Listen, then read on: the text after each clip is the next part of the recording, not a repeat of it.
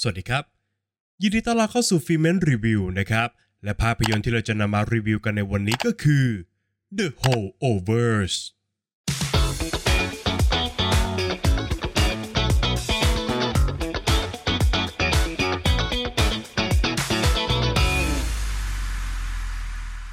เรื่องราวของพอลอาจารย์สอนวิชาประวัติศาสตร์สุดเฮี้ยบในโรงเรียนประจำชื่อดังแห่งหนึ่งนะครับ ซึ่งได้รับมอบหมายให้ดูแลเด็กนักเรียนที่ไม่ได้กลับบ้านในช่วงเทศกาลคริสต์มาส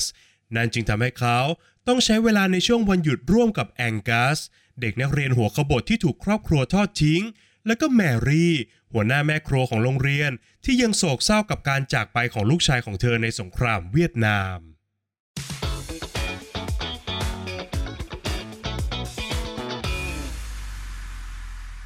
ครั้งหนึ่งนะครับผมเคยได้อ่านบทความจากต่างประเทศ ซึ่งมันก็ระบุว่าภาพยนตร์เรื่อง The Holdovers เป็นอีกหนึ่งผลงานที่มีโอกาสสร้างเซอร์ไพรส์บนเวทีออสการ์ในปีนี้ครับ ซึ่งในเวลานั้นเนี่ยเป็นช่วงเวลาที่กระแสของตัวหนัง ไม่ได้ถูกตีให้มันใหญ่โตเท่ากับหนังเรื่องอื่นๆ บวกกับตอนนั้นเนี่ยภาพยนตร์ยังไม่ได้รับการจัดจำหน่ายในประเทศไทยครับ ก็ต้องยอมรับกันตามตรงครับว่า ในตอนนั้นเนี่ยมันทำให้ผมมองข้ามหนังเรื่องนี้ไปอยู่เหมือนกันครับ แต่หลังจากที่ได้รับชมจบแล้วผมก็ได้พบว่า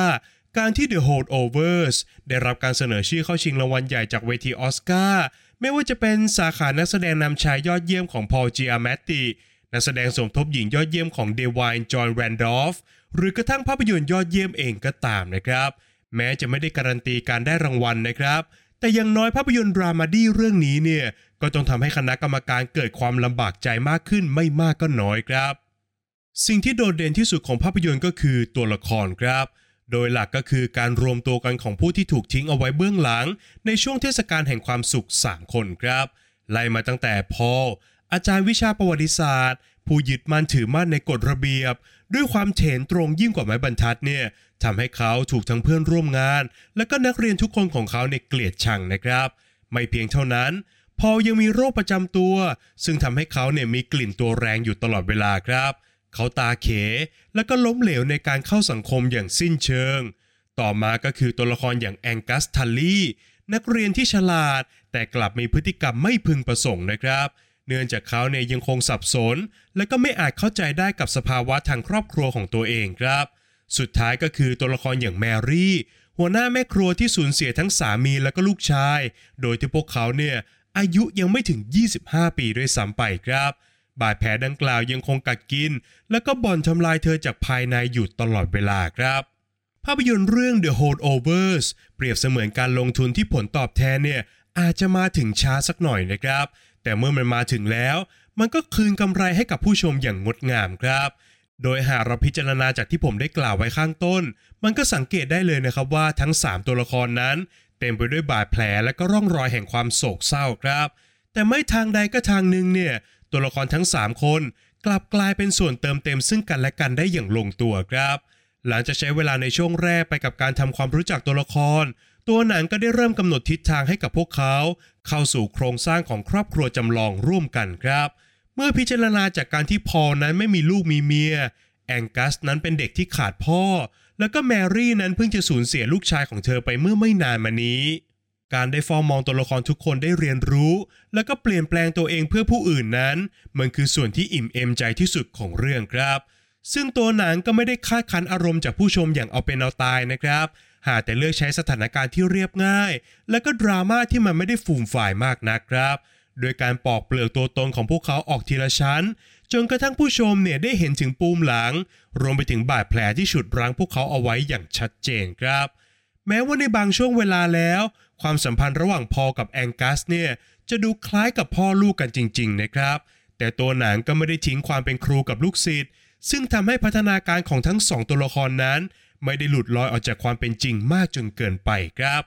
ในภาพรวมแล้วแม้จะฟังดูโศกเศร้า แล้วก็เต็มไปด้วยความเจ็บปวดของตัวละครนะครับ แต่ The Holdovers ก็ยังไม่ได้ละทิ้งความเป็นคริสต์มาสสัทีเดียวครับ เนื่องจากในท้ายที่สุดแล้ว เหล่าตัวละครก็ได้ค้นพบความงดงาม และก็คุณค่าที่มันหล่นหายไปจากตัวพวกเขาเองครับ แม้ว่าบางครั้งมันจะเต็มไปด้วยความล้มเหลวคำโกหก แล้วก็ความเจ็บปวดที่มันเกินทานทนแต่ทุกอย่างเนี่ยก็ล้วนนิยามให้พวกเขาเป็นมนุษย์คนหนึ่งที่มีอัตลักษณ์และก็มีที่ทางของตัวเองครับ เมื่อถึงขนาดหนึ่งผมเชื่อนะครับว่าผผู้ชมเนี่ยน่าจะสัมผัสได้ถึงเศษเสี้ยวหนึ่งของตัวเรา ที่ถูกแสดงออกมาผ่านเลือดเนื้อของตัวละครในเรื่องบ้าง ไม่มากก็น้อยครับ นอกจากนี้อารมณ์ขันของภาพยนตร์เนี่ยยังเป็นสิ่งที่ไม่อาจมองข้ามได้นะครับ เพราะว่าทุกมุกที่มันถูกปล่อยออกมานั้น มันมีความเฉียบคมและก็เข้าเป้า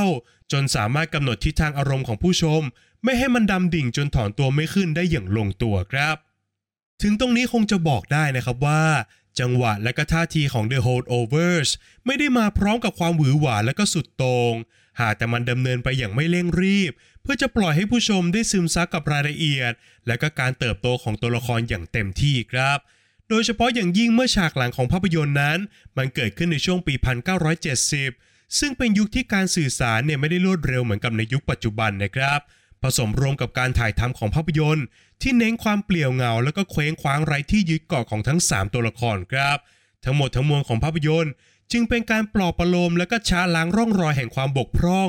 พร้อมกับเยียวยาบาดแผลจากการถูกทอดทิ้งมองข้าม ด้วยมองยามแห่งความสุขอันแสนอ่อนโยนและก็ละเมียดละไมครับ พร้อมกับถักทอเรื่องราว แล้วก็โอบกอดสภาวะครอบครัวจำลองเข้าด้วยกัน ผ่านการแสดงที่ยอดเยี่ยมและก็น่าจดจำมากๆครับ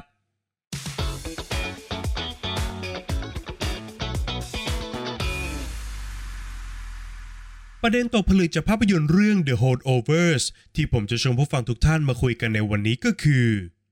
ทุกเทศกาลแห่งความสุข ย่อมมีคนที่ถูกทิ้งไว้ข้างหลังเสมอ เมื่อพูดถึงเทศกาลประจำปีอย่างวันคริสต์มาสหรือว่าวันปีใหม่นะครับ โดยค่านิยมของสังคมและก็วัฒนธรรมของมนุษย์ ก็มักจะมองเทศกาลเหล่านั้นเนี่ยเป็นวาระแห่งความสุขและก็การกลับบ้านอยู่เสมอครับ ซึ่งทำให้มันเนี่ยกลายเป็นช่วงเวลาที่ครอบครัว ต้องมารวมตัวกันอย่างพร้อมหน้ามากที่สุด และก็ร่วมเฉลิมฉลองด้วยการหยิบยื่นสิ่งดีๆ ให้แก่กันอย่างแพร่หลายครับ ขณะที่ในระดับปัจเจกบุคคล วันหยุดยาวประจำปีเนี่ย มันก็มักจะเป็นช่วงเวลาที่เราใช้เพื่อทบทวนตัวเอง ถึงความสำเร็จที่เกิดขึ้นในช่วงปีที่ผ่านมา พร้อมกับตั้งเป้าหมายใหม่ให้กับปีใหม่ที่กำลังจะมาถึง แต่มันจะเป็นเรื่องที่เจ็บปวดมากขนาดไหน หากในเทศกาลเหล่านั้นเนี่ยเราไม่มีใครให้กลับบ้านไปหา ไม่มีใครให้ร่วมยินดีกับความสำเร็จ หรือเลวร้ายไปกว่านั้นก็คือ เมื่อเราพบว่าตลอดปีที่ผ่านมา ไม่มีเป้าหมายใดเลยที่เราทำสำเร็จ และเมื่อมองไปยังอนาคตเนี่ยก็ยังไม่เห็นทิศทางที่เราอยากจะก้าวเดินไปเลยครับ ภาพยนตร์เรื่อง The Holdovers ได้บอกเล่าถึงความเจ็บปวดดังกล่าว ผ่านตัวละครหลักทั้ง 3 คนครับ ซึ่งต่างก็บกพร่องแล้วก็ผุพังอย่างต่างกรรมต่างวาระกันทั้งหมด เงื่อนไขชีวิตของตัวละคร ได้ผลักให้พวกเขาออกจากค่านิยม ซึ่งมนุษย์เนี่ยพึงมีต่อเทศกาลแห่งความสุขอย่างสิ้นเชิงครับ ซึ่งก็คล้ายกับชีวิตจริงของมนุษย์เราอยู่เหมือนกันนะครับ ผมเชื่อว่าทุกท่านเนี่ย น่าจะเคยรู้สึกแปลกแยก แล้วก็หลงทางเมื่อบางเทศกาลมาถึงนะครับ ยกตัวอย่างให้ใกล้เคียงที่สุด ก็คงจะเป็นวันวาเลนไทน์ที่เพิ่งจะผ่านมานั่นเองครับ ซึ่งมันอาจจะเป็นวันที่แสนระทมทุกข์สำหรับคนโสดก็เป็นได้ แต่กับเทศกาลคริสต์มาสที่มันลากยาวไปจนถึงปีใหม่นั้น มันกินเวลานานมากๆนะครับ กลุ่มคนที่ถูกทิ้งเอาไว้ในมุมที่มืดมิดที่สุดของเทศกาลเหล่านั้น จึงไม่ต่างจากคนชายขอบ ที่หันหน้าไปทางไหนก็พบเจอแต่ความสุข ซึ่งพวกเขาเนี่ยไม่อาจจะครอบครองได้ครับคำพูดของตัวละครอย่างพอซึ่งได้กล่าวไว้ว่า โลกใบนี้เนี่ยมันทั้งขมขื่นและก็ซับซ้อนจนยากจะเข้าใจ มันคือประโยชน์ที่สะท้อนความรู้สึกของตัวละครออกมาได้อย่างมีนัยยะสำคัญครับ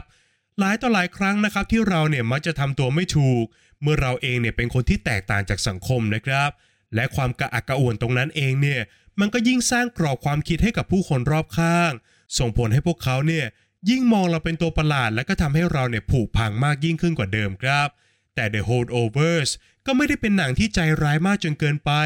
และก็ไม่ได้เคียนตีผู้ชมที่มีสถานะเดียวกับตัวละคร ให้ดำดิ่งจนถอนตัวไม่ขึ้นนะครับ ในทางกลับกัน มันช่วยปลอบประโลม แล้วก็โอบกอดให้ผู้ชมนั้น มีความเห็นอกเห็นใจต่อเพื่อนมนุษย์มากขึ้นครับ โดยการบอกกับผู้ชมอย่างชัดเจนนะครับว่า ความสุขของเทศกาลนั้น มันไม่ได้มาจากการเฉลิมฉลองเพียงอย่างเดียวครับ หากแต่มันสามารถเป็นเรื่องที่เล็กและก็เรียบง่ายที่สุด อย่างการมองย้อนกลับไปยังบาดแผลที่บอบช้ำในอดีต พร้อมกับทำความเข้าใจว่า สิ่งเหล่านั้นเนี่ยไม่ได้เป็นโซ่ตรวนแห่งความทุกข์และสิ่งเหล่านั้น สามารถเลือนหายไปได้หากเราเข้าใจมันมากพอ ฝากไว้ให้คิดกันนะครับ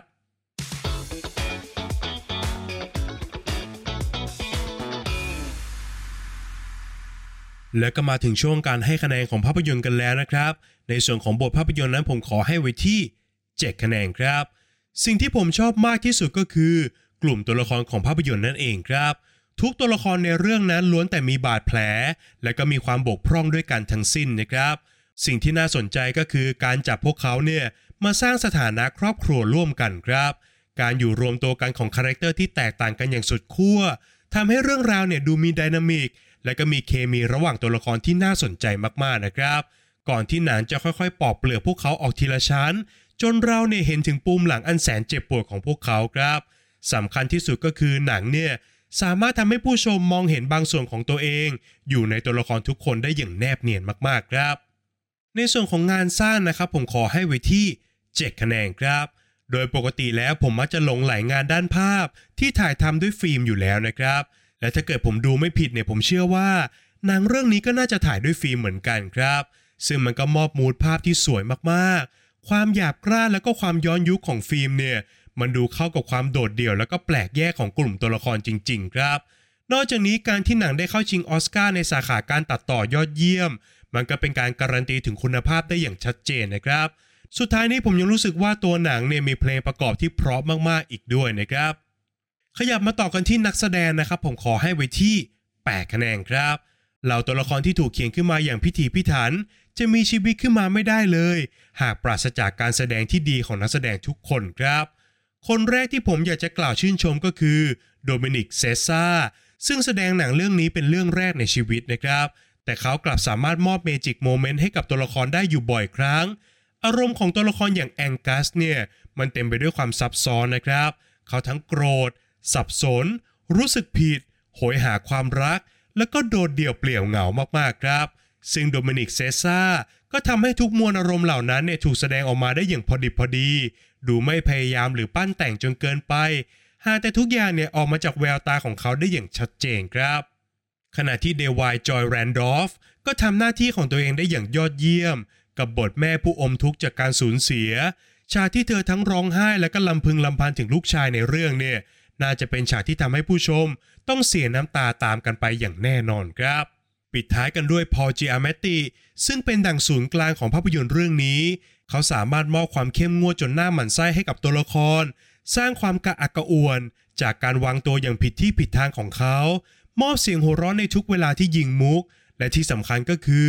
มอบความเจ็บปวดรวดร้าวให้กับตัวละครได้อย่างยอดเยี่ยมครับ จากที่เคยหมั่นไส้เขาในช่วงต้นเรื่อง ผมเชื่อว่าทุกท่านเนี่ยจะต้องกลับมารักตัวละครของเขาได้ในตอนจบอย่างแน่นอนครับ ข้อคิดที่ได้นะครับผมขอให้ไว้ที่ 7 คะแนนครับ ผมชอบที่ตัวหนังเนี่ย เลือกจะหยิบเอาเทศกาลแห่งความสุขมาเป็นฉากหลัง พร้อมกับสำรวจกลุ่มตัวละครเล็กๆ ที่ได้รับผลกระทบจากมันครับพราะมันสะท้อนอีกแง่มุมหนึ่งของเทศกาลออกมาได้ดีมากๆ แต่ในขณะเดียวกัน หนังก็ได้เยียวยาและก็โอบกอดกลุ่มตัวละครเอาไว้ได้อย่างอบอุ่น เช่นกันครับ ส่วนสุดท้ายก็คือส่วนของความสนุกนะครับ ผมขอให้ไว้ที่ 7 คะแนนครับ ผมว่าผู้ชมท่านไหนที่มีปัญหากับหนังที่มันมีสถานการณ์น้อยๆ และก็ไม่ได้เข้มข้นอะไรมากมายเนี่ย ก็อาจจะมีเบื่อหนังเรื่องนี้อยู่บ้างนะครับ แต่โดยส่วนตัวแล้วผมสามารถไหลไปกับเรื่องราวได้อยู่ตลอด แม้จะมาในจังหวะที่ไม่ได้เร่งรีบมากนัก แต่สถานการณ์และก็ตัวละครของเรื่องนั้น ก็ได้รับการผลักให้มันเดินหน้าอยู่ตลอดเวลาเหมือนกันนะครับ โดยเฉพาะกับการเป็นคนที่ถูกมองข้ามในบางเทศกาลสำคัญเนี่ยมันรู้สึกเหมือนกับได้รับการเยียวยา แล้วก็มอบมุมมองเกี่ยวกับความสุขให้กับผมได้แบบพอดีคำครับ จากคะแนนทั้ง 5 ส่วนนะครับหารเฉลี่ยกันออกมาแล้วทำให้ภาพยนตร์เรื่อง The Holdovers ได้คะแนนเฉลี่ยจากฟิล์มเมนต์ไปอยู่ที่ 7.2 คะแนนครับ